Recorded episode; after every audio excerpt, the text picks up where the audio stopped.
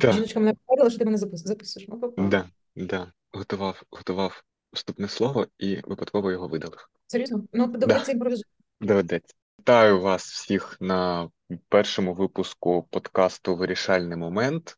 Сьогодні у нас в гостях Ліза Букреєва, учасниця багатьох групових виставок, лауреат багатьох фотографічних нагород, італійська вулична фотографія, фестиваль вуличних фотографій в Баку.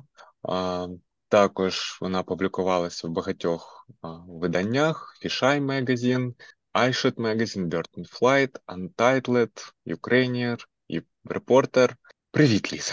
Привіт, Богдане. Це в тебе якась зустріла інформація? Більше різних публікацій і премій. А, насправді я всю інформацію взяв з твого сайту. Ну, ну а про Пол Хафа не сказав. Он, дивись, Шпігель, Зейт, там ще купа всього. Ну, ладно, нічого. Та, ну, я взяв ті, які принаймні знаю. А, я, насправді, да, у мене є велика проблема, тому що я дуже, дуже багато то чого не знаю, а, і ну, я, наприклад, навіть не знаю, куди відправляти, щоб публікуватись. І тому, коли бачу якісь невідомі видання, я, напевно, їх ігнорую. Ну, всьому свій час. Коли ти зрозумієш, куди тобі треба, ти точно їх знайдеш, ці видання. А, я на це дуже сподіваюся. Я готувався, і, знаєш, я багато читав а, твої інтерв'ю, які зміг знайти, або просто статті про тебе. От, і... Хотів би от спитати, наскільки змінився твій а, творчий підхід до фотографії а, за останні кілька років? Бо те, що я а, знаходив, воно зазвичай було а, статті, я намагався українською знаходити, тому вони були або про проєкти ще на Почайній, твою серію, або вже після початку війни. Ну да, українське виходило. От будемо виправляти. Ти маєш на увазі, як змінився мій підхід до роботи? А, ну так, бо ну, те, що я читав, наприклад, там ти полювала за живими історіями, а, там багато ходила, находжувала. Ну зараз, скоріш за все, щось таке змінилось. Змінилося і суспільство. Ну, підхід до роботи мій так і не змінився. Я все ще ходжу, шукаю. І це все завжди спонтанно, хоча, ну, звісно, я планую якісь серії і ідеї основні, але дуже часто воно змінюється, тому що документальна фотографія, ти не можеш спланувати все, ну, так чи інакше. Тобто важливо реагувати на те, що відбувається, як ти себе почуваєш в цьому середовищі, а не тримати в голові свої уявлення, так, про це середовище, що ти собі думав. Тобто постійно треба бути відкритим, реагувати. От, а, ну, та так, в принципі, загалом то нічого не змінилося. Це все ще пошук, все ще пошук. Ну, просто я, от, наприклад, я з тобою е, слідкую давно, насправді, з різних інстаграм-аккаунтів е, був підписаний. Е, і, чесно тобі скажу, якийсь час мені здавалося, що твоя фотографія, вона дуже андерграундна. От, ну, є серії андеграундні, так. Ну, слухай, ну, вони і досі, в принципі, ну, я не можу сказати, що в мене суто документальна фотографія. Ну, така класична, да? Або бо є проекти, де і, ну, мікс, і концептуальна. Типу. Мені якось важко постійно, знаєш, до жанру якогось відно. От мене часто питають жанру, там, документальний фотограф, а я, ну, не впевнена, що я там суто документальний фотограф. Є за кордоном таке визначення арт-док, але воно мені теж не дуже подобається. А, так що я десь десь між між всіма жанрами. Але, скоріш за все, ну, чесна, пряма фотографія. Хоча вся фотографія, вона так чи інакше суб'єктивна, і документальна фотографія теж. Так що будемо будем називати це просто фотографією, але андеграундна мені подобається. Так, просто, знаєш, це, ну, по-перше, дуже у тебе дуже вирізняється стиль. От якщо, наприклад, подивитись там якихось більш а, визнаних і більш тих, хто там прямо на слуху, кого всі знають, там Ліберови якісь, там, не знаю, Малолетка, а, там Палінчак, там плюнеш, і людина, скоріш за все, або бачила, або там чула ці прізвища, то от там Ліберови і Малолетка, у них якийсь, ну, формальний дуже стиль, безособистісний. Там Палінчак пішов, я дивлюся, в моду, наприклад. Він там почав використовувати активно спалах, як зараз популярно в Європі. А ти гнеш свою лінію, у тебе цей такий тусклий, пожовклий якийсь, завжди колір, не знаю. Ну, що ти завжди? Це все залежить від серії. Дивись, я, в мене все дуже просто. Я роблю так, як буде краще для фотографії. Тобто в мене немає когось, от тільки зі спалахом буду знімати. Вона є дуже яскраві серії. Чому? Ось серія про підлітків, наприклад, вона дуже яскрава вся по кольорам. Не такі, як ми. Там частина знята зі спалахом, частина зі штучним освітленням, але вона ну, яскрава, ось яка зараз виставляється в Брюсселі. Є чорно-білі повністю, є там знята, зараз буде на камеру нічного бачення, наприклад. Тобто, в залежності від того, яка серія, який концепт, і я завжди роблю так, як буде краще для фотографії. Тобто я можу поєднувати чорно-білі з кольоровими в одному проєкті, і зняті зі спалахом і без спалаху. Ну, тобто, в залежності, яка мета. Є в мене повністю червона серія. Да, бо... магма, вона дуже класна. Так, бо вона візуально, мені здавалось, найкраще буде передавати тривогу, да, оці червоні точки. Тривогу і тривожність. Це, бачиш, дуже-дуже різно. Не обов'язково. Вони завжди тут тусклі і пожовклі, як ти сказав. Ні, ну, не знаю, я от просто, знаєш, я бачив, да, цю серію, не такі, як ми, але, та, там все ще є кольори, але... Коли на неї дивишся, наприклад, і там переключаєшся на серію, наприклад, е, як вона правильно називається, щоб помилитись, а, де ти народилась, а, так, у них все одно дуже схожий настрій. А, ну, навіть візуально, не дивлячись на те, що десь більш кольорове, десь менш. Ну, це... та, я не згодна з тобою, дивись. Не такі, як ми, там дуже персоналізована серія, насправді. Тобто ми дуже добре можемо бачити деталі, да, ну, підлітків цих, їх обличчя. А в серії, де я народилась, там де, абсолютно деперсоналізовано. Тобто там майже немає портретів. Там дуже багато світлин в цій серії, просто на сайті їх не дуже багато. Там у мене десь в відборі вже більше ста їх є, бо це великий проєкт. І там десь із цих ста, ну, будуть три-чотири портрети людей. Тобто вона вся деперсоналізована і вона більше про середовище і про моє відношення до цього середовища. Тобто про це середовище, яке формує нас, так чи інакше. Ну, нас, хто народився в Україні. А, так, так що я з тобою, бачиш, не складно. Я з тобою сперечаюсь вже зі старту. Це, це нормально. А, mm. Так, так і треба. А... Тому для мене вони взагалі не схожі. Ну, тобто ця абсолютно деперсоналізована про середовище, ця серія більше про саме цих підлітків, і щоб в деталях можна було зрозуміти, чим вони займаються, чим вони живуть, як вони виглядають, що вони роблять. Ну, бачиш, я як типовий критик, художник, він робить так, як відчуває, і у нього своє бачення, а критик розказує публіці, як треба. Ну добре, бачиш, ми можемо з тобою обговорити це. Так, а, так. Що ще у тебе такого цікавого спитати? Ти обіцяла мені байки, я пам'ятаю. Так, байк багато є. Можемо, типу, про вуличну фотографію, байки в мене є, ну, з Києва ще до повномасштабного вторгнення, можемо вже після, там вже будуть трішки інші, інший вид байок. Так що, тобто, ну, бо в нас... Важко знімати вуличну фотографію в Києві. Раніше було. Зараз тому, ну, тому що постійний конфлікт. Не знаю, може, то в мене якась... Хоча ні, я знаю людей, які кажуть, що дійсно важко, складно, бо ну, конфліктів було дуже багато. Типу церкви. Я тобі, здається, писала навіть в Твіттері. А, ну так, мені... да.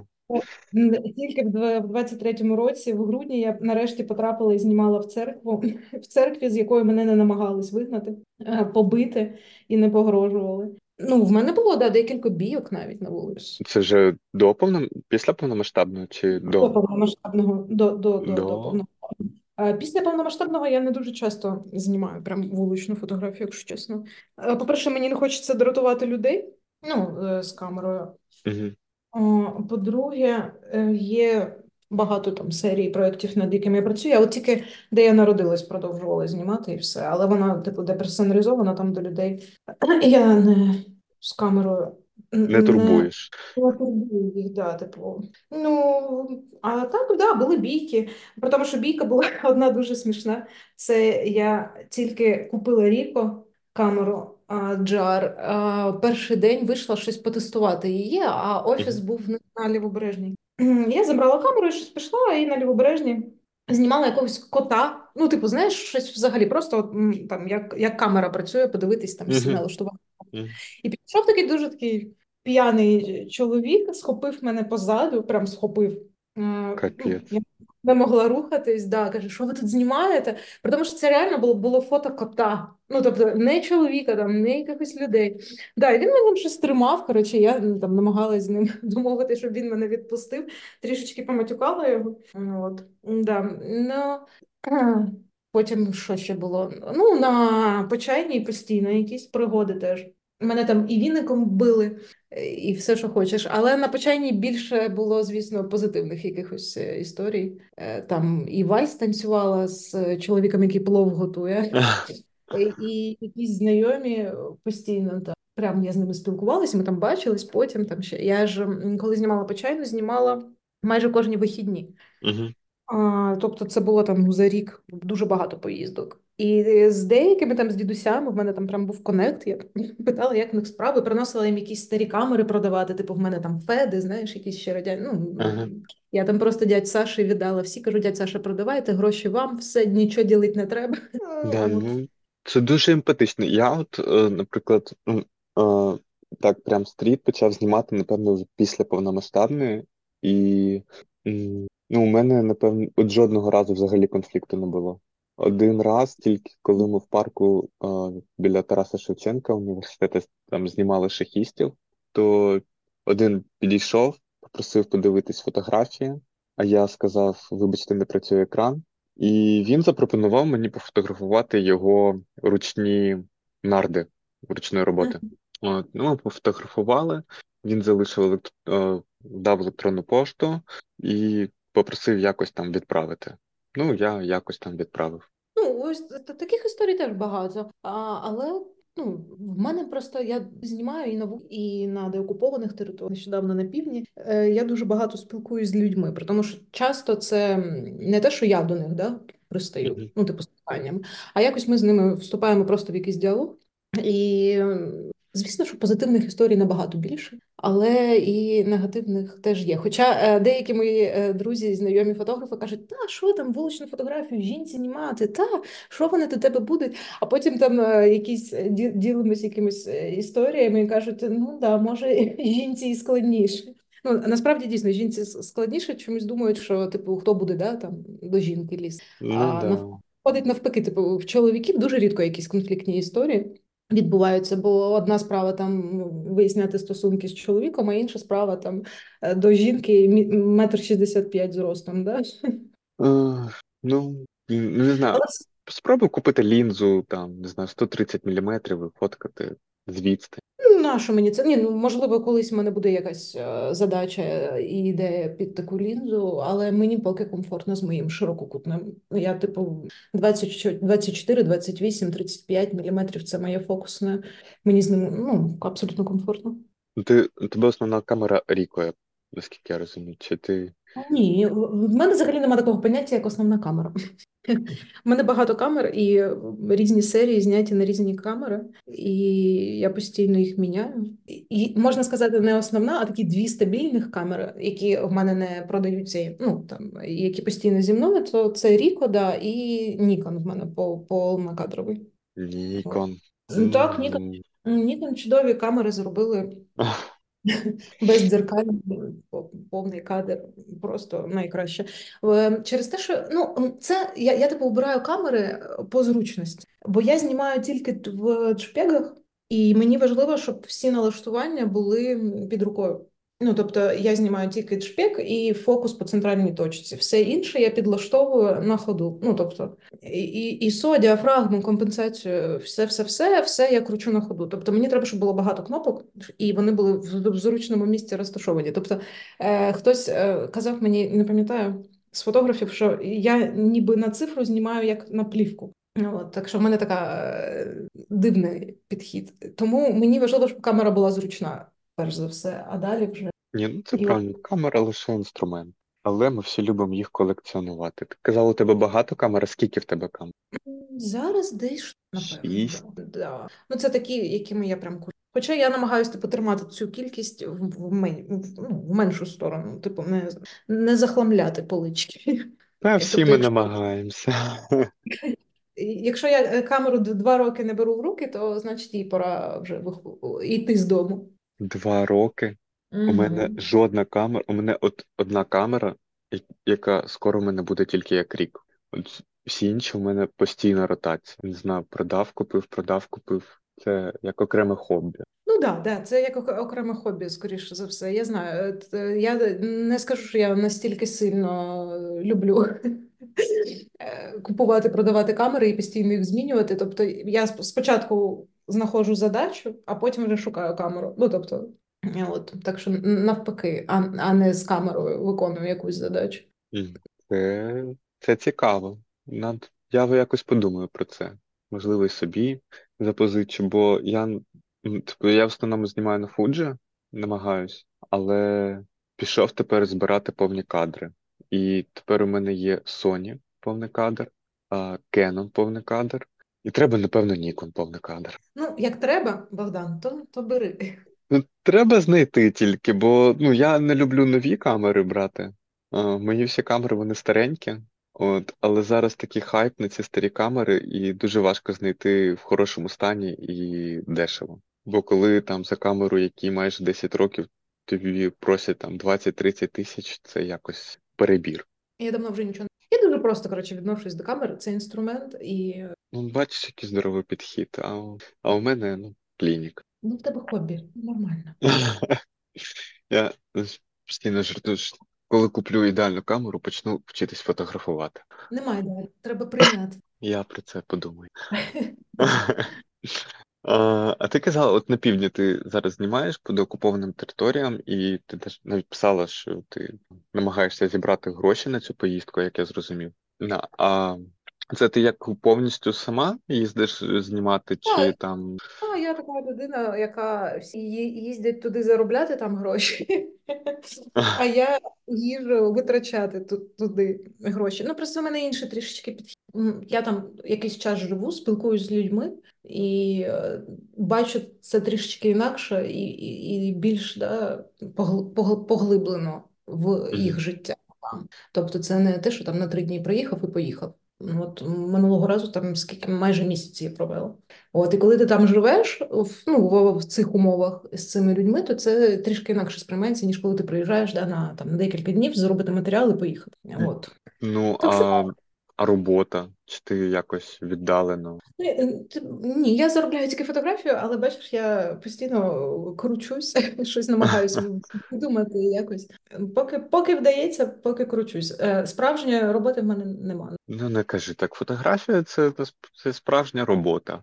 Ну, я та це так, щоб пояснити людям, що типу я не працюю там на якийсь офіс, е, да, тільки заробляю фотографію. Ну, це класно, бо мені здається, м, у нас е, якась е, рідкісна така обставина, коли фотограф е, заробляє некомерційною зйомкою і там не працюючи на якесь конкретне ЗМІ, або там не маючи Бо пості- постійного контакту з не про стоками. да, не про і не знімаю про не знімаю усі, тільки якась допомога. Але це дуже важко. Нікому не раджу. Якщо можете заробити гроші простіше, заробіть їх при Ні, ну завжди можна піти в космолот, вкинути сто п'ятдесят гривень і отримати виграш. Е, ну я до того, що це типу треба мати велику мотивацію, е, постійно битись е, головою об цю стіну, е, видумувати, як тобі зібрати гроші, щоб зняти проект. е, Який загалом мало кого турбує, тому що він не про якісь е, страхи і жахіття або подробиці, а просто про життя людей. М, Це не дуже просто. Е, Кажу з власного досвіду. Да, але от знаєш, я а, т- напевно е, десь може місяць чи два назад мені в голову прийшла думка про те, що а, а, хочеться от мені надавати якогось а, е, якоїсь ваги, е, от там фотографіям, які я роблю. І я почав дивитись там е, різних фотографів і е, побачив, що от у тебе майже ну, кожна робота, вона е, ну, ти супроводжуєш цю роботу якоюсь історією. Можливо, там десь коротше, десь довше, є якесь пояснення, є якась історія на фотографії, поза фотографією. Як тобі це вдається? От я просто реально не можу осягнути сам тип мислення, не знаю. Дивись, ну, і я знімаю щось дуже важливе для мене за якихось... Тобто все, що я знімаю, воно будь-то підлітки, так, будь-то mm-hmm. прифронтові території або середовище, в якому ми всі живемо, а воно для мене важливо. І, звісно, поки я це знімаю, і я якось переживаю, так, якісь думки, відчуття, і це все потім... йде в якісь ці невеликі підписи.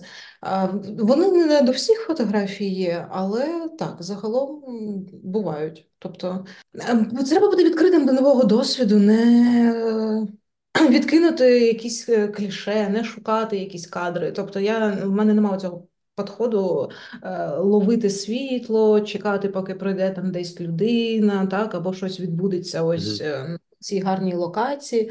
Я реагую на те, що відбувається навколо мене, і воно може відбуватися там якусь тридцять секунд, а потім його не стати, так? А так само ти можеш там нічого не знайти, але це нічого, воно теж щось завжди. І через те, що, можливо, ще й багато спілкуюсь з людьми. Вони там тебе чомусь вчать, так? Якісь звертають твою увагу на якісь додаткові маркери, які ти міг би там бути не в контексті і не знати. Да? Тобто це дуже важливо бути відкритим. І ти, не... не знаю, як записуєш це все одразу якось, чи ти потім приходиш із пам'яті? В мене взагалі така жахлива риса, що я пам'ятаю по іменам всіх цих людей, з якими я зустрічалася, якусь приблизну, да, історію. Вони якось... Тобто прийнято вважати, що фотограф часто експлуатує, так, героїв. Ну, тобто, так чи інакше. Ну, в якомусь сенсі. Ну, це таке окре... питання для окремого подкасту. Ось, так, а... Так. А в нас якось виходить в мене, що ми один з одним в конекті, так чи інакше. Так? Тобто якась така взаємодія часто з людьми. При тому, що я не роблю з ними постановочні кадри. Це зазвичай кадри якісь, поки ми з ними розмовляємо, або я питаю, де магазин. От. І через те, що просто я не ховаю камеру і всі бачать, що вона в мене є, ну... І якщо людина не хоче зніматись, наприклад, буває такі, що кажуть, там, мене не знімати. Ну, я кажу, і не збиралась. От, і воно, я їх не записую, я їх пам'ятаю просто. А де, деякі описи пізніше, там, коли перебираю, в мене вже там більш всі ці, весь цей досвід, так, о, складається в якусь одну картинку, да, і я розумію, що воно, я чомусь новому навчилась, ну, і можу про це написати. Тобто це про відкритість, вміння реагувати. Розуміти, що ти хочеш показати. Це як, що ти знаєш і що ти бачиш, поєднується, і ти робиш кадр. Для мене, як для інтроверта, це просто звучить як найбільший мій жах. Взагалі почати з кимось спілкуватись на вулиці просто так, або, не дай Боже, виясняти стосовно того, що я вже сфотографував. Ну, чесно, в мене просто якось воно само працює. Я не знаю, може в мене щось є в обличчі, та, я не знаю, в моєму вигляді. Тобто це якось настільки невимушено. Тобто це не те, що я там бігаю за людьми або вони за мною. Це просто якийсь там, хтось там цигарку попросить, хтось ще щось. Хтось запитає, чому я без шапки, коли йде сніг. Ну, і якось воно само по собі складається. Ну, мені здається, у мене вигляд людини, до якої краще не підходити на вулиці. Можливо. Я точно скажу, що без емпатії на вулицю теж краще не виходити, бо є типу люди, які досить закриті, і їм дуже важко. Ні, ну це, це от мені здається, це найважча сторона твоєї фотографії, це спілкування, бо ну я б я б не витримав тільки через це, напевно, з таким підходом. Там, ну, я. В мене часто питають, і, ну, буває таке, про тому, що люди, які не займаються фотографією, бо так чи інакше, швидко дуже ці історії переходять в дуже особистий. Тобто це не поверхневі розмови, а все ж таки досить такі заглиблені розмови з людьми. І якось воно дуже швидко працює. Тобто там люди буквально самі розповідають. Ну, можливо, тому що я типу не переслідую цілі збирати, да, якісь, ну це якщо в деокупованій території або прифронтовій. Mm-hmm. Тобто в мене немає цілі збирати жахи, я знімаю побутове життя, і там люди, звісно, питають, там, тобі за це не платять, лізь, типу, що ти тут робиш? Я кажу, що ну, хочу, хочу зняти, як ви живете. Він каже, та їдь додому, їдь в Київ, що, що ти тут ходиш? І якось воно так само по собі потім переходить, тому що вони розуміють, що я не намагаюсь з них щось витягнути, да, щоб заробити на цьому гроші, заробити якийсь там сумнівний матеріал, який, можливо, їм не сподобається. І завжди чесно сама кажу, що я роблю, для чого я це. І, певно, через це легко знаходимо спільну мову. Ну, мені здається, що ми дуже розуміємо просто один одного. А не виникає складнощі на... там фотографувати на деокупованих чи прифронтових територій е, через те, що ти не преса? Бо, Звісно, бо... я сказала, що там багато нюансів. Бо я, я знаю, не... що багатьох і журналістів не пускають там багато де знімати. Так, так. Ну, тут, розумієш, я знімаю про людей, до яких нікому особливо там нема діла. Але дорогою буває всяке. Там велика кількість різних складнощів. Ну, це, це дуже сміливо, справді. Ну, я думаю, що це дуже безглуздо, скоріше. Але якщо ти, я не можу цього не робити, що робити? Треба знімати. Ну, дуже правда, дуже правда. А чому безглуздо? Ту... Ну, тому що це великий ризик. В історичному зрізі я не впевнена, що ця робота, наприклад, побутове життя прифронтової зони буде мати якусь вагу, тому що все ж таки документувати там злочини, так, або... Це там зрозуміло, да, що це там людям це важливо, да? Тому що ми маємо точно знати, що робила, зберігати, що робила росі... що робили росіяни на цих територіях, так, зберігати це, передавати наступним поколінням і не допустити, щоб це колись там хтось забув, да, або стерлось з історії, умовно. То побутове життя людей, просто чим вони живуть, воно важливо мені, але я не впевнена, що воно так само важливо і іншим, да, людям. Ну, мені здається, навпаки, якщо чесно. Um, бо коли от зараз там, uh, на жаль, там трапляються якісь влучання, ракети, uh, там є постраждалі, uh, там є свіжі фотографії цього, вони розлітаються. Ну, uh, є якісь там проєкти, да, які там руйнування ці фіксують. Uh, воно все, безумовно, важливе, якщо репортажним, мені здається, воно важливо там uh, привернути увагу тут і зараз, можливо, потім десь в якісь підручники потрапить. Якісь проєкти, вони важливі для того, щоб дійсно впливати на свідомість. Але от побутове життя, мені здається, суттєво важливіше е, саме для українців. Е, бо як от на початку, коли починалось повномасштабне вторгнення, і там спочатку все було зовсім погано, а коли вже так трошки все устаканилось в деяких містах, більш далеких від фронту, знаєш, багато казали, ой, я коли читав там Ремарка, не міг розуміти, як це можна пити херес під час війни, а тепер зрозумів. Отак і тут, мені здається, що це побутове життя людей, воно ще зіграє свою роль в історичному розрізі через те, що люди зможуть зрозуміти, що життя не зупиняється. І вони зможуть це побачити. Ой, мені так. Це, це як окремий фактор. Люди, які там борються, є в територіях, розуміючи, що навряд чи найближче десятиліття це зміниться просто через те, що там, ну, буквально там все заміновано. Да?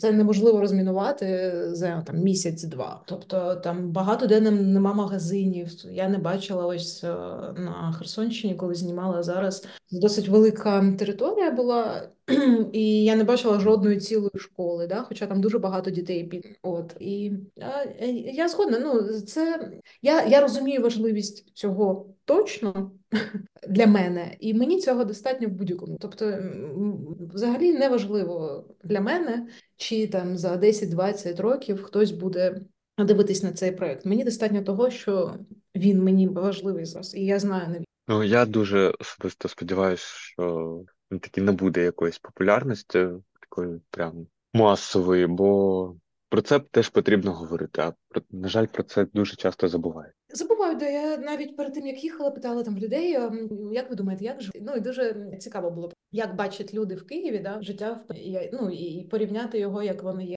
І глобально, та в Києві ніхто до кінця не розуміє. Це важко зрозуміти, мені здається, навіть...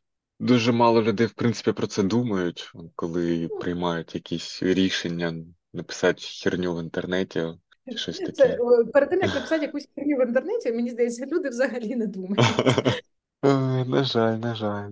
А це е, виходить же книжка, а вже в лютому, да, має бути презентація, це е, військовий архів. двадцять п'ятого. Да, Там буде, е, твої, будуть твої фотографії серед інших. Там це буде цей проєкт з півдня, е, Ні, чи... там буде інший концептуальний мій проєкт теж про війну. Не, не дивитись на страждання інших. Це е, скріншоти з, якби, ну не з новин, бо це не професійні журналісти знімали, а те, що ми там часто бачимо в телеграм-каналах новинних, а. коли від аматорів, ну або свідків просто події. Угу. От. І я робила скріншоти, друкувала вручну ці світлини з екрану ноутбуку, потім сканувала, і вийшла така концептуальна серія. Не дивитись на страждання інших, тому що це я робила в двадцять третьому році. Ні, в двадцять другому. Наприкінці двадцять другого. Uh, і да, і в двадцять uh, хештеги і в соціальних мережах, в тому ж Твіттері, вони в нас показувались. А якщо замінити країну, наприклад, на Німеччину, включити ві пі ен, uh-huh. так, то ці, uh-huh. цих хештегів просто там не було. Ну тобто, або вони були, але вони з дуже маленьким охопленням, тобто майже ніхто не бачив. І я почала питати в людей з знайомих і. Ну, фотографів, і в мене було багато взагалі в інстаграмі вестернів повідомлень. Коли почалось повномасштабне вторгнення, я почала писати там, чи бачили вони там якісь ці новини, там, там обстріл, зупинки в Миколаєві, наприклад, коли загинув хлопець, там тато плакав тіло. Uh-huh, uh-huh. А, чи там бачили вони цю новину? Ні, ми не бачили, ми не чули. І ця серія якраз про те, що в якийсь момент наше життя стало вже sensitive content настільки, що його навіть не показували умовно в новинах. І тому ось вона так і називається так, не див... не дивитись на страждання інших. Вона ввійшла в цю книгу і була програнтована, ну, в архів. І буде ще цього року представлено ось в квітні в Парижі на великому фестивалі. Класно. При тому, що я була абсолютно впевнена, що і жоден музей не покаже. Тому це, знову ж таки, sensitive content, але ні. Ну, мені здається, після того, як Твіттер купив Маск, ой, Маск купив Твіттер, так, правильніше, то в нас взагалі біда з контентом про Україну для західної аудиторії. Я думаю, що да, тут дуже багато різних факторів. Не тільки те, що соціальні, а ще й наша інформаційна політика трішки просіла останнім часом. Ну, як держава. Mm. Ну, так. Да. Не без цього, не без цього. Ну, але чудово знати, що наше мистецтво все-таки когось цікавить. І воно готові. Але зараз буде дуже важка боротьба, тому що от цього року, наприклад, вже тема Росії повертається в музеї за кордоном. Якщо минулого року уявити це було неможливо, то цього року я вже бачила декілька виставок, які проходили там грудень-січень, ну ось йдуть за кордоном. Тема Росії так чи інакше повертається, саме висвітлення життя в Росії, загадкової російської душі і ось цього всього. І треба на, на, нам, як митцям в Україні, робити більше зараз вдвічі або втричі, тому що вже не так охоче беруть українців в інституції, наприклад, як це було рік тому або два роки. Ну, от я що помітив, що наші там документалісти, які не співпрацюють з ЗМІ, коли вони публікують щось від себе, вони, як правило, роблять дописи українською. І от розсуди мене. Я е, вказав на це людям, що потрібно писати допис англійською. Якщо ви хочете, ну, там, писати і українською, робіть підпис двома мовами. Але зверху залишайте англійську. Бо ну, люди, е, що в Твіттері, що в Інстаграмі, Фейсбуці, ще десь, ну, вони спершу споживають візуальний контент, безперечно. І, е, ну, якщо їх зацікавив контент візуальний, вони бачать якийсь підпис. Якщо вони побачать підпис англійською, то більше вірогідність, що вони його прочитають. Ну, я згодна. От, на що мені сказали, що в Інстаграмі, наприклад, або в тому ж Твіттері є функція перекладу.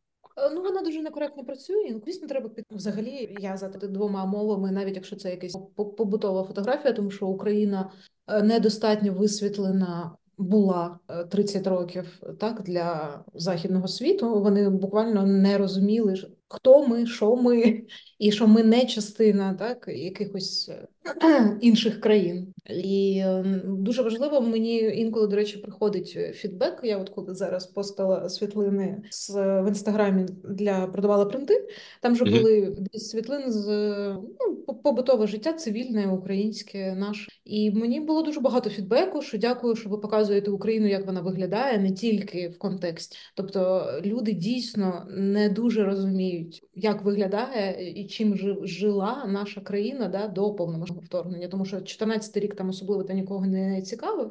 От. І був, було незрозуміло, що тут, да, відбувається захід. Ну, це теж наша велика помилка. Треба, ну, я маю на увазі. От, тому і навіть побутове життя України треба показувати і підписувати англійською мовою, щоб о, якось була ідентифікація нашої країни і взагалі хто ми, що ми, що ми нічим там, да, не відрізняємось від умовної Європи, щоб не задавали питання, чи е, продаються у вас банани, як у двадцять другому році.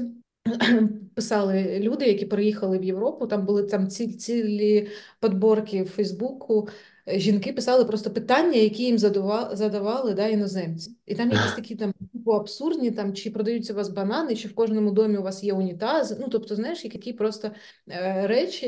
І... Але це каже про те, що було дуже мало уявлення. Так, мені здається, що е, ця фотографія, та просто вулична фотографія, так, там тих же мирних міст, ну, вона теж е, зараз важлива, бо дає цей, ну, якийсь зв'язок з тим, що тут все ще є люди, все ще є життя, там тут не тільки війна, мені здається, оцей, е, ну, здатна підвищити рівень емпатії і співчуття до нас, і, бо люди, мені здається, трошки вже втомились від того sensitive content, постачальником якого ми вже є. Бог знає, який рік. Люди повномасштабного, це факт, це так, жаль. Люди живуть своє життя, ніхто не може зрозуміти нас, і ми маємо це теж розуміти, і це нормально. Тобто людина, яка не живе в війні, вона не зможе зрозуміти війну ніколи. Що б ми їм не показували, що б ми їм не розказували.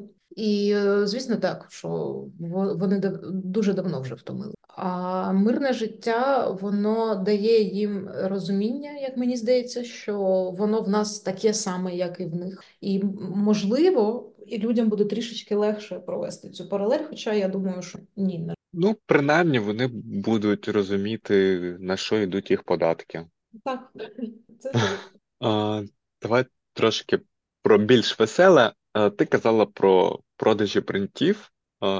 В Україні це взагалі реально? Продавати принти там, не комерційного призначення, а такі от коли... більш колекційно-творчі, які, от, скажімо так. Реально аж супер.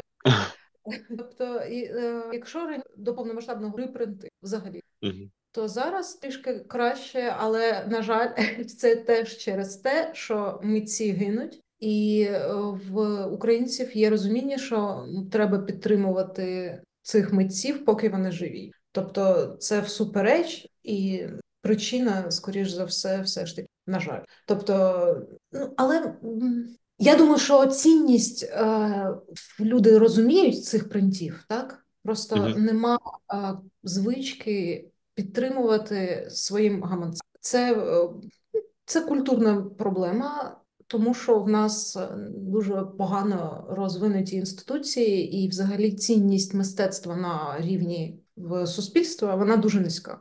Ну, це завжди було для багатих. Мені здається, воно досі таке сприйняття. Що, не знаю, там, я отримую середню зарплату і я, ну, мені нафіг не треба картина, фотографія і так далі. Подивлюсь в інтернеті. Я не згодна з тобою. Дивись, у нас дуже люблять декор, так, для інтер'єру. Uh-huh. Ось ці славнозвісні гноми із юзку, ну, умовно, да? При тому, що враховуючи там, якщо зараз подивитись, скільки коштує декор якийсь, або там тарілка, в нас дуже там розвинуті, да, кераміка, ну, українського виробництва, чашки, uh-huh. тарілки, умовно, вони не дешеві. Ну, тобто, це не те, що там доступно, да, там за по ціні однієї кави, умовно. Воно не дешеве. Тобто, в нас в зараз є розуміння, що треба там прикрашати свій дім, але це якимось інтер'єром, інтер'єрними, да, декором. І це саме через те, що нема цінності мистецтва. У нас просто люди не дуже цінують мистецтво. У нас є така установка, що мистецтво для музеїв. І от ми підемо в музей або в галерею, подивимось на то мистецтво і, і все. Тобто, якщо, наприклад, за кордоном, це абсолютно нормально мати там багато різних в інтер'єрі картин, так, фотографій, mm-hmm. навіть вивішуючи їх на стіни, просто мати. Якщо я думаю, що це через, через це. Але з цим можна працювати, молода, молода країна, нова. Ну, і ти розумієш, про що я mm-hmm. зараз формую mm-hmm. цю країну заново. І я думаю, що все в порядку. Хай навіть якщо купують з причини того, щоб підтримувати митців, поки вони живі, це вже теж дуже гідна причина. Я ще mm-hmm. інколи підтримую, що якщо я помру, то mm-hmm. ви ж подумаєте, що принт буде коштувати дорожче. Ну, я сподіваюся, все-таки, що цього не трапиться. Але немає відчуття, що купують митці у митців? Є, звісно, так, так є. Якесь тоді замкнуте коло. Можна ж просто обмінюватись, тоді виходить. Можна. Ну, це, я ж кажу, це така кругова історія. Тобто люди мають зі школи розуміти, чому вони ходять в музеї. Так? Тоді буде формуватися це розуміння мистецтва. В нас, для того, щоб люди ходили, діти, підлітки, батьки, ходили в музеї або в галереї, ці музеї-галереї мають бути. По-перше, бо в нас досі нема суто фотографічної галереї, наприклад, в Україні. У нас нема галереї, яка займається тільки фотографією в Україні, в принципі, її нема. По-перше, вони мають бути, а по-друге, вони мають бути, мають мати гарних кураторів, які би робили дійсно так гарні виставки, і ці музеї мають бути не покинуті, там закинуті, а актуальні, сучасні. І вести цей діалог з суспільством. Якщо цього діалогу нема, то і суспільство не розуміє, на що йому це мистецтво. Так, мені здається, от напевно ж чула про Миколаївську школу фотографії. Мені здається, Мельниченко намагається щось з цим прям масштабно зробити, бо у них прям вже другий рік досить активно виставки різними містами України. Чомусь, на жаль, тільки не в Києві. В Києві була, ну, не випускників. Ну, знову ж таки, Богдан, це виставки випускників школи, Сережа. Тобто це трішки інше. Це... Ну, це, принаймні, спроба створити інституцію, до якої у людей буде цікавість. Це не можна називати інститут. Це точно не спроба створити інституцію. Це спроба створити спільноту і показати роботу цієї. Це не інституційна робота. Отак, отак. А я, а я так про них гарно думав. Ні, чому? Це просто більше... Я дуже часто щось кажу, і всі сприймають, ніби я кажу щось погане.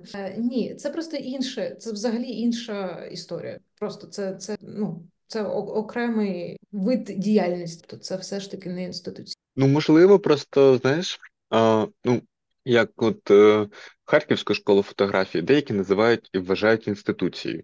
А, з точки зору того, що е, це настільки там було потужне об'єднання, е, яке там давало якісь свої переваги, якщо ти до нього належав, і сприймалось, ну, серйозно. От, е, ну, я думав, от і про Миколаївську школу так само. Що вони... Об'єднання розбиратись, просто різні, да, різні плани. Це об'єднання митців, які роблять о, роботу. Ну, ну і ладно. Може, коли я накопичу грошей і спробую там повчитись, то буду розумітись на цьому краще. Чому ти хочеш фотографії? Мені цікаво. Я просто не маю жодної фотографічної освіти і вищої освіти теж, правда, немає. Це неважливо. У мене чому теж. Чому ти хочеш повчитись фотографії? Ну, чому ти хочеш навчитись? Тобто, от чого ти очікуєш? От я взагалі не хочу вчитись фотографії. У мене теж немає вищої освіти, бо я дуже не люблю от вчитись десь. Я люблю там вчитись самому, а десь не дуже люблю. Але мені це цікаво з точки зору от саме е, втрапити в спільноту. Ось, повернулись, я тебе підвела так, до того, про, про що ми говорили, що це про... А що ти хочеш? Боже, ми, знаєш, перейшли вже в подкаст, де я задаю питання. Це ж розмова. Мені цікаво, от, чому ти хочеш спільноту? А, ну це, не знаю, а, ну, спроба знайти якихось, ну, там, там не знайти, а ну, зануритись а, в таке концентроване середовище а, там, про фотографію, наприклад. Бо так, у мене є там знайомі, друзі, які фотографують, там, ми з ними про це спілкуємось днями, тижнями, місяцями. Але коли я дивлюсь, наприклад, на там, те, як це в тій же Європі чи Америці, у них є там маленькі, локальні, але такі якісь ком'юніті, е- які чимось об'єднане не просто там любов'ю до фотографії, а якоюсь спільною метою, спільним баченням. Мені от там не можеш сам створити, спробуй увійти в чуже. Так, тобто ти хочеш просто спілкуватися з людьми, щоб це було якось організоване спілкування? Ну, тобто щось про це? Мені цікаво, ну, просто я... Ні, не, не організоване спілкування там в плані якоїсь там раз на місяць зустрічі, ми говоримо про щось, а більше про те, знаєш, коли люди а, там націлені на певну там мету, а, там, щоб за допомогою там фотографії, наприклад, розкрити таку-то тему. Всі це роблять там зі своїх поглядів, відносно свого бачення, але у них у всіх все одно є якась от спільна тобто, мета. Ми, ми дійшли до базових, тобто до вистав, до виставок і публікацій. Ну, це вже побічний ефект для мене. Воно було б приємно, звісно, ну, хто б відмовився, але... Це, якщо знати, дає тобі спілкування, і ви раз проекти, виставки, групові публікації. Ну, так, це також можна туди рахувати, бо просто, ну, одному завжди важче. От серед там моїх... багатьох знайомих, більшості, їм просто це не цікаво. Да? Вони там фотографують, вони щось роблять, а, і все. А, мені, ну, принаймні, цікаво спробувати якось це все в буст перевести. Навіщо? А, бо цікаво спробувати, чому ні? Але, можливо, я занадто лінивий для цього. Але якщо не спробую, я не дізнаюся. Цікаво, просто як кінцева... Мені просто цікаво, як це... Мені те, що навчити когось стати фотографом, я маю на увазі не технічні якісь, да, параметри, mm-hmm. там, як камера. Навчити когось стати фотографом, ну, майже неможливо, або стати митцем. Ну, тобто ти, ти можеш вивчити історію, так розуміти там більш глибше, да, роботу інших фотографів. Але це ж ніяк не... Ну, тобто на твою роботу може не повпливати ніяк. На твою практичну роботу? Безумовно. Безумовно, це правда. З цим важко сперечатись, бо... Але е, мені здається, що такі навчання мають е, навчити не бути митцем, а мають вчити митця не вмерти з голоду. Так, так. Ну, тобто це все, все ми зводиться грошей. Так. Ну, щось якось сумно стало. Це чого сумно? Це нормально. Чого сумно? Це нормально. Ну, тобто, якщо в людини, в митця, фотографа основна ідея і мета заробляти гроші, то можна заробляти гроші комер- комерцією там набагато простіше. Просто мені цікаво, що якщо в людей мета заробити гроші, але вони не хочуть робити комерційну фотографію, то мені інколи просто це не дуже зрозуміло, тому що це ж скоріше про те, що ти не можеш цього не робити. От, тому ти це. Тому ти там кажеш, знімаєш, а не тому, що це принесе якісь гроші. Я, наприклад, живу з тим, що мої проекти потребують грошей від мене. Тобто я маю заробити гроші, щоб знімати те, що... Тобто навпаки, а не те, що ці проекти принесуть. Що мене взагалі... Я дуже довго думала, що вони мені ніколи нічого не принесуть. І я якби прийняла це, і в мене навіть там ну, не, не було думки, що вони зможуть мої фотографії приносять гроші. Ну, бачиш, насправді цієї, цього питання є дві сторони медалі. Одна – це от те, як ти писала, інша, наприклад, є ж грантові речі. Ну, от. І ну, багато успішних, скажімо так, митців спершу, ну, вони роблять мистецтво, заточуючи його під можливість отримати той чи інший грант. І так, це, так, це, так. Це непогано. Ні-ні-ні, я до того, що типу, це непогано, але це не зовсім чесно. Тому це чесно.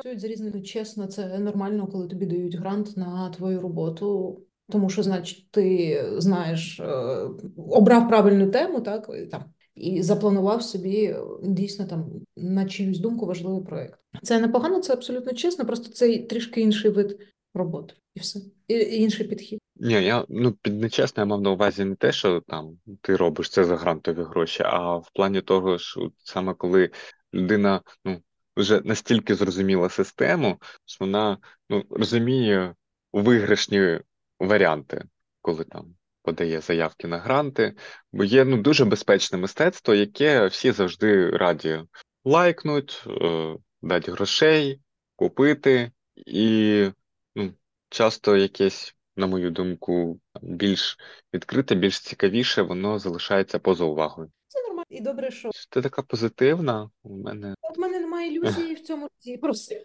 Я так, тому що воно все працює завдяки одне одному. І добре, що є різні і різні. Просто і, і, я ж кажу, що я вважаю, що фотографія може існувати без глядача. Деякі проекти можуть існувати без глядача. І взагалі фотографія як мистецтво може бути без глядача. Тобто, наприклад, я просто там, навіть якщо по собі судити, якщо умовно я буду знімати проєкт і його ніхто не побачить, але я його зніму, так, то, тому що я вже глядач цього проєкту, то там, мені цього буде... теж достатньо для того, щоб його закінчити, умовно. Звісно, що завжди хочеться вивести проєкт в галереї, так, щоб в інституції показати його, подискутувати з кимось, обговорити. Але так чи інакше, це не головна мета. Ні, ну, це класно. Я, я, я все це запам'ятаю, обов'язково ще раз переслухаю а, і спробую перейняти цей дух. Бо мені, якщо чесно, я не знаю, мені здається... У мене нема цього такого рівня цієї креативності, коли мені е, перестає бути важливо якась реакція на те, що я роблю. От, от як тобто, ти. Тобто важливо, як відреагує? Ну, так. Ну, мені сумно, знаєш, бо е, бувають такі фотографії, на які ти такі прям вау, оце я! Ух! Чи виклався? Там, і ти її кудись там постиш, стараєшся такий і нічого. От. І мені тоді стає дуже сумно. Я не можу, щоб моя фотографія існувала з одним єдиним глядачем у вигляді мене. Ми різні і всі різні. Ну, і це, це теж добре. Тобто, якщо є амбіції, щоб на твою роботу реагували, то це добре. Чому ні? Просто це про, про, про різні підходи, про різні, про різні вид роботи. Можливо. Але... Але мені би не хотілося, щоб ти залежав від того, що... І мені б не хотілося. Але значить, я, я з цим борюсь, я з цим працюю. Бо тоді справді і жити легше, і все легше. Ну, я тобі скажу, як людина, яка поту... на, на іншій стороні, легше не стане. Ну, легше може, трішечки. Стане.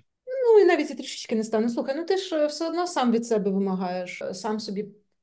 підвищуєш планку. Я жахливий критик для себе сама і дуже вибаглива. І я сама себе можу критикувати. І, ну, тобто, я знімаю проєкт до, до тих пір, поки я точно не буду знати, що я зробила для нього все.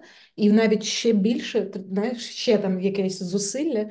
От, треба зробити навіть ще зверх цього. І ти, ти, просто, ти просто будеш сам собі підіймати планку. А, а потім ще з'являється страх, що, можливо, там ти там щось, ну, я знімаю, тому що я там хочу сказати, показати, що сказати, навіть зберегти, да, це або чуття, відчуття, якесь життя якихось людей, якоїсь спільноти. А раптом в один день ти більше нікому нічого не захочеш сказати, ні собі, так, ні зберегти. І просто з'являються інші проблеми, так що легше не буде. Ну, ладно. Я... Я думаю, я це переживу. Так, точно. Так. Напевно, я тобі обіцяв годину. Так, якщо хочеш годину, добре, можемо більше, можемо... Ну, якщо ти мене заб... після цього не забаниш, то ми обов'язково можемо повторити. А чого, чого я можу? Я сьогодні запізнилась, все неправильно зрозуміла. Ну, от наступного разу я буду здорова, буде гарна погода, і ми знайдемо час і зробимо відеоверсію другого випуску. Я, я вже, бачиш, я навіть, я тебе питала, чи можна, можна буде матюкатись, і навіть не матюкалась. Бачиш, яка в нас душевна... Ну, значить, о, наші емоції, вони були щирими і не вимагали додаткової експресії. Так, це добре. Я дуже тобі дякую за розмову. Я дуже дякую, що ти погодилась. Це було дуже цікаво і пізнавально. І гарного тобі вечора, гарного це вихідного дня. Одур. Дякую.